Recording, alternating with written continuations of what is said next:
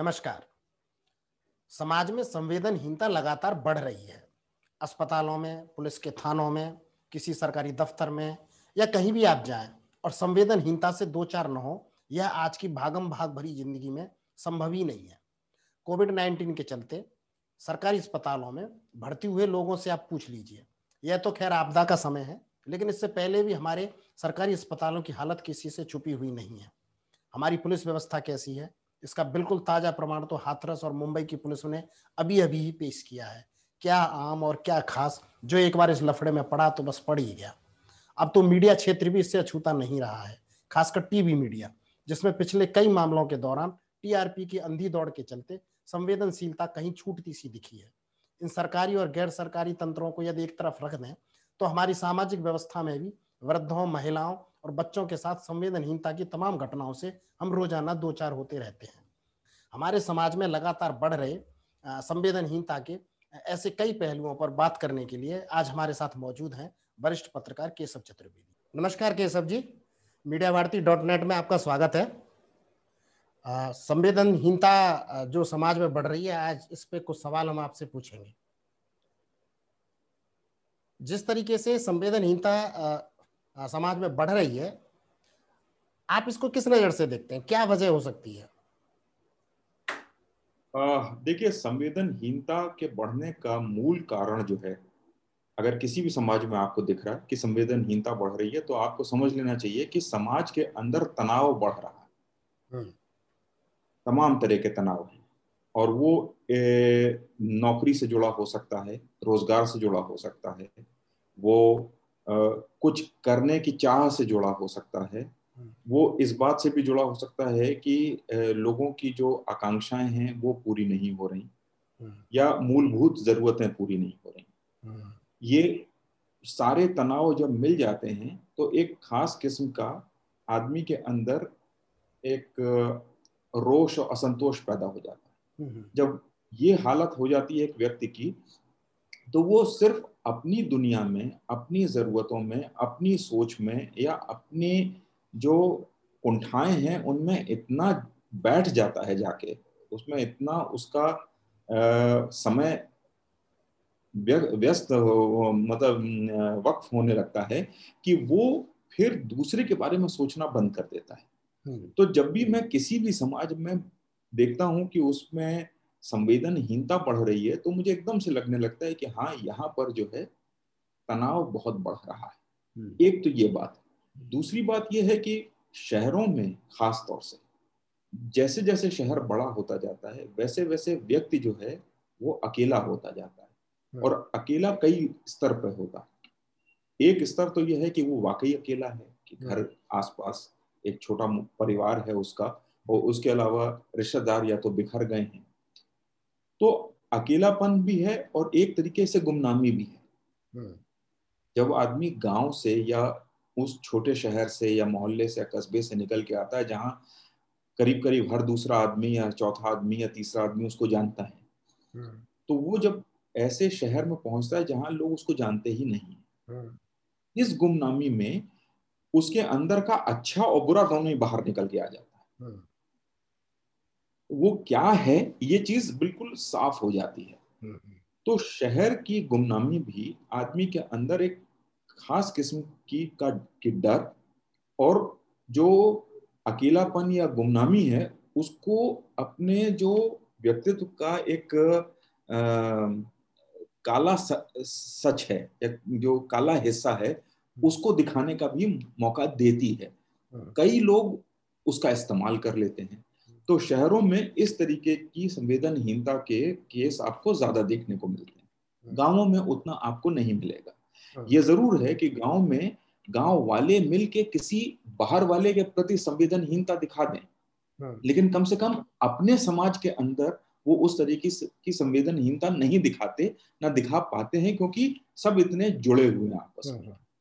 तो तनाव, एक तो तनाव भी कम है, और दूसरी बात यह गुमनामी भी नहीं है, तो अकाउंटेबिलिटी है कहीं। हाँ, इसलिए शायद। हाँ, तो आप कह रहे हैं जैसे तनाव है और अकेलापन है, ये दो वजह हो सकती है जिसकी वजह से एक संवेदनहीनता का जो एलिमेंट है वो हमारी पर्सनैलिटीज में आ रहा है। तो आप क्या, आपको क्या ऐसा लगता है कि ये सीधा सीधा मेडिकल साइंस से जुड़ा हुआ विषय है या जिस जो संवेदनहीन है वो एक तरीके से बीमार है? मुझे लगता है कि ये मेडिकल साइंस से ज्यादा जो है सोशल साइंस से जुड़ा हुआ मुद्दा है, क्योंकि ये आदमी अकेला ना महसूस करे ये, और दूसरी बात ये कि समाज के अंदर तनाव का इतना बढ़ा दिया जाना, ये तो समाज के जो पुरोधा हैं या समाज को जो चलाने वाले हैं ये उनकी जिम्मेदारी है।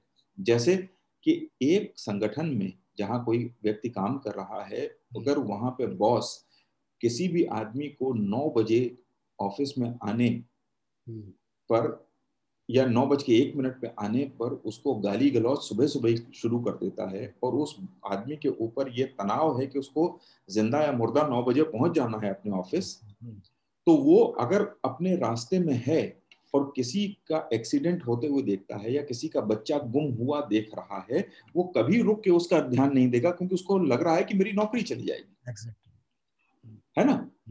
ऐसे में संस्थानों में अगर उसको इस बात का भरोसा हो कि वो जाके संस्थान में कहे कि साहब आज मुझे देर इसलिए हो गई थी कि एक बुढ़िया सड़क पे बीमार पड़ी हुई थी, मैंने उसको उठाया, अस्पताल ले गया, इंतजार किया कि उसके घर वाले आ जाएं, या जब अगर वो नहीं आए तो मैंने ही उसका बेटा बन के उसको वहां पर भर्ती करा दिया। तो उसका बॉस कहे तुमने बहुत अच्छा काम किया है, जाओ अब अपना काम शुरू कर दो।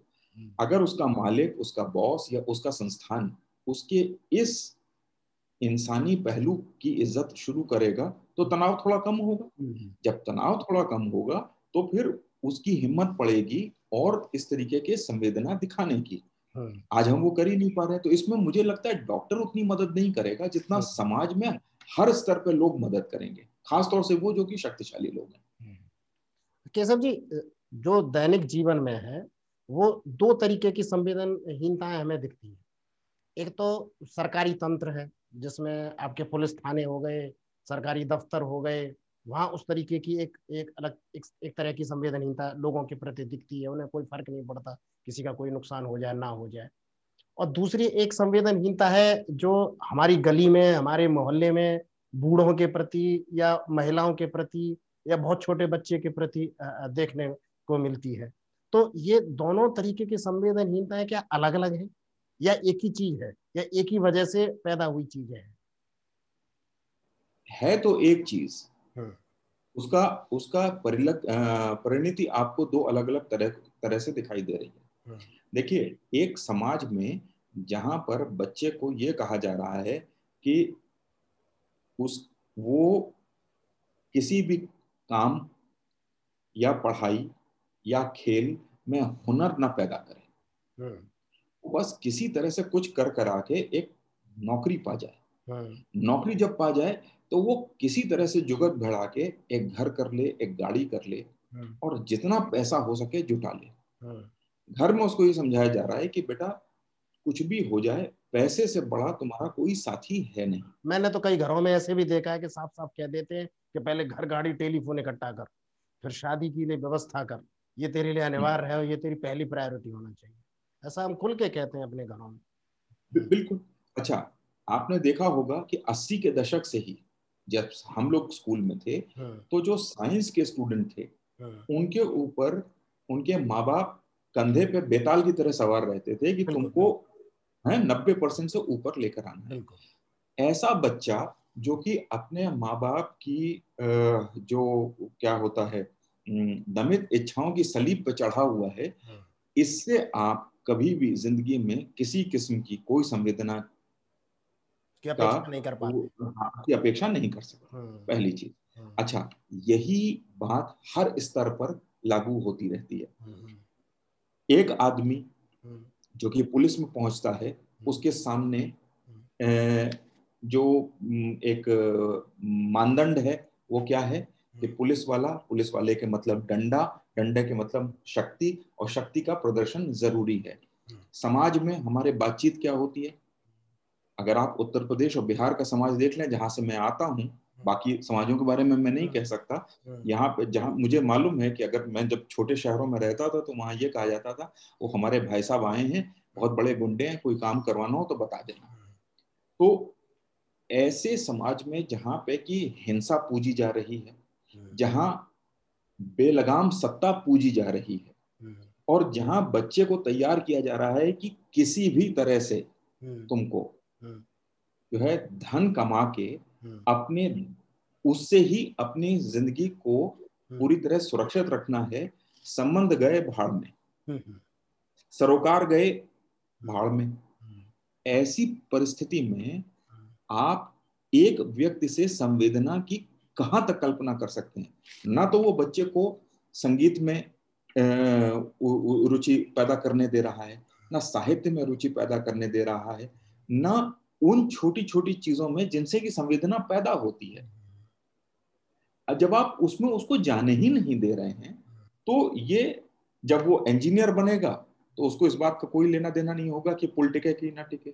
जब वो पुलिस में होगा तो उसको इस बात का होगा कि ये जो इस आदमी के संग अत्याचार हुआ है उसको इसका वो कहते हैं ना कि उसके इसके अत्याचार से हम किसी तरह इसको मुक्ति दिलाएं, उसका उसमें कोई इंटरेस्ट नहीं होगा।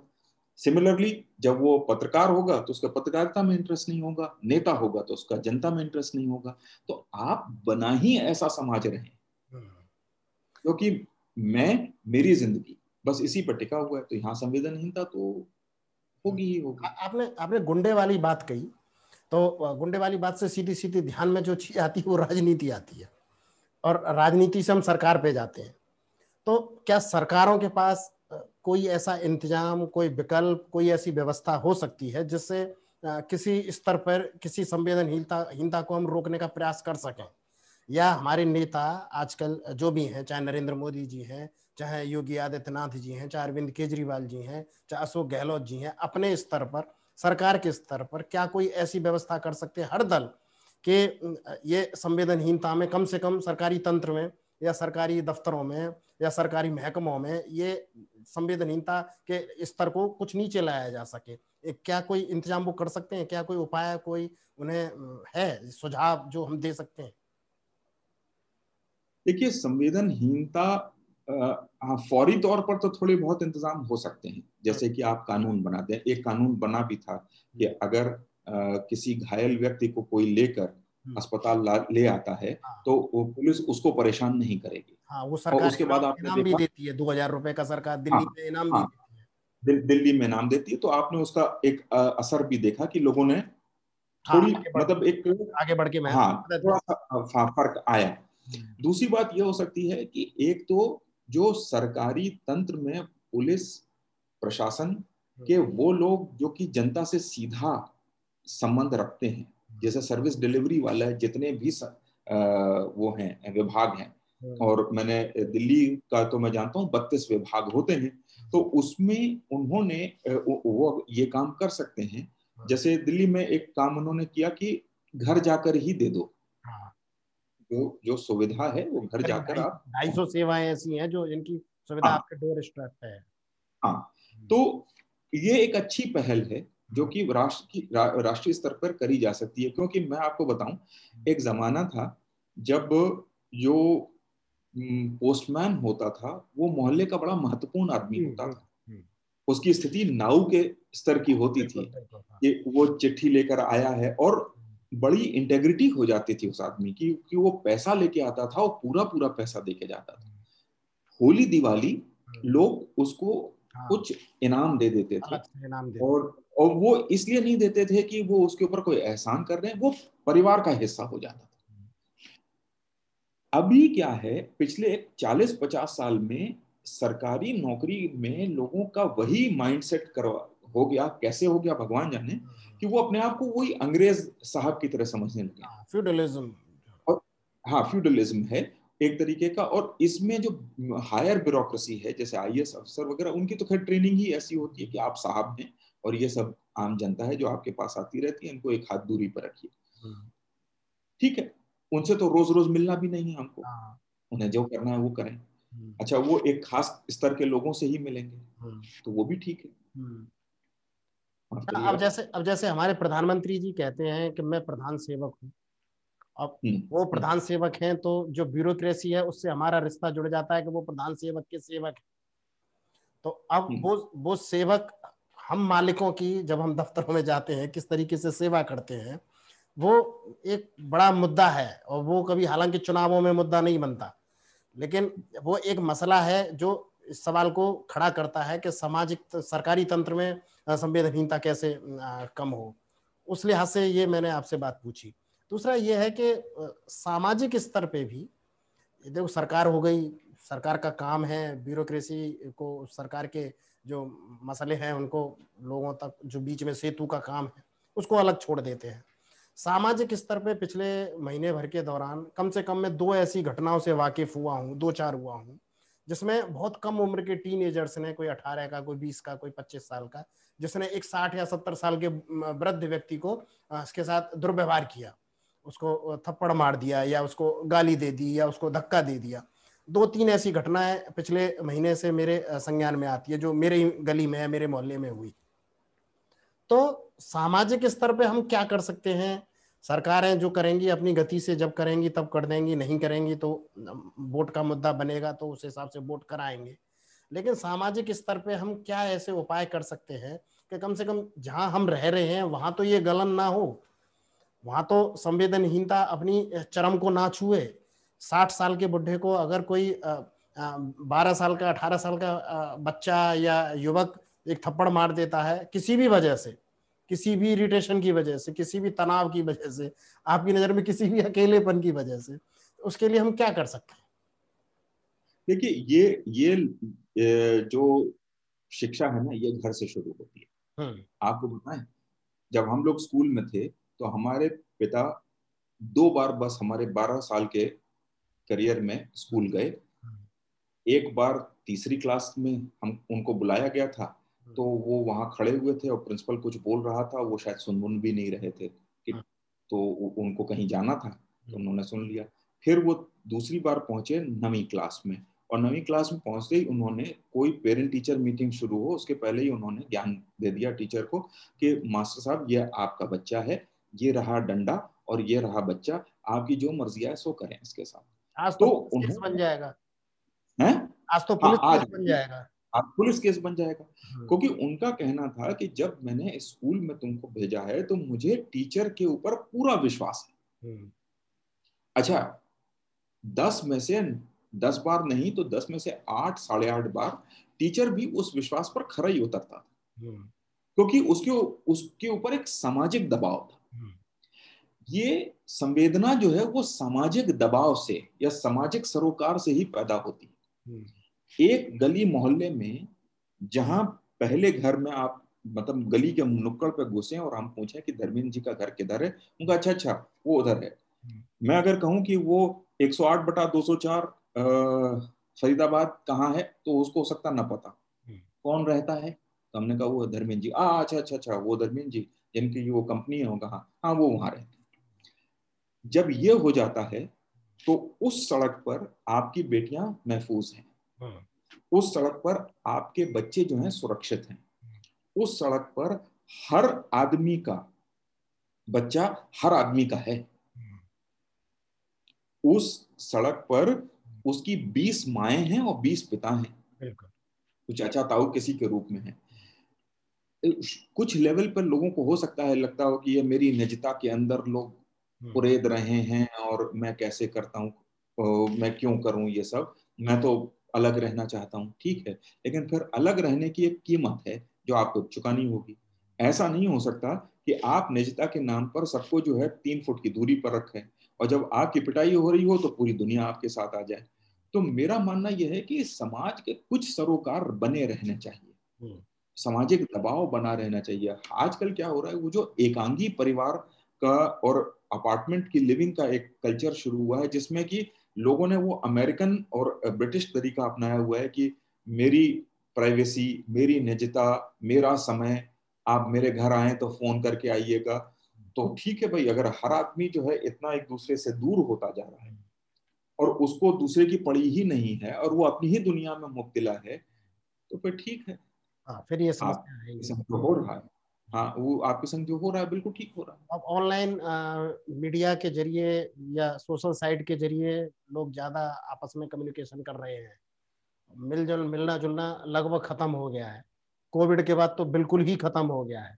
कोविड के बाद तो शादी ब्याहों में भी लोगों के साथ मिलना जुलना नहीं हो रहा है। तो उस वजह से तो अब ऐसा लगता है कि संवेदनहीनता में और ज़्यादा वृद्धि ही होनी है ना। तो अब सोशल मीडिया के दौर में और खासकर ये बात ध्यान करके कि कोविड के बाद का जो माहौल बना हुआ है, आपको क्या लग रहा है कि ये समस्या अभी और ज़्यादा बढ़ेगी या ऑनलाइन मीडिया के थ्रू भी कोई कुछ अवेयरनेस या जागरूकता के कुछ ऐसी गतिविधियां करी जा सकती है जिससे हम इसको रोक पाए, कम से कम रोक ही लें, इसको बढ़ने ना दें या घटाने का इसको प्रयास करें? क्या आपको लगता है कि ये माध्यम इसमें कोई हेल्प करेगा? देखिए, मेरा मानना ये है कि ये लोग कहते हैं ना कि चीजें अब बढ़ रही हैं, हो सकता है न रुक पाए। हाँ। सब रुक सकता है। अगर दावानल रुक सकता है तो कुछ भी रुक सकता है। मेरा ये मानना है कि हमें सीखना चाहिए।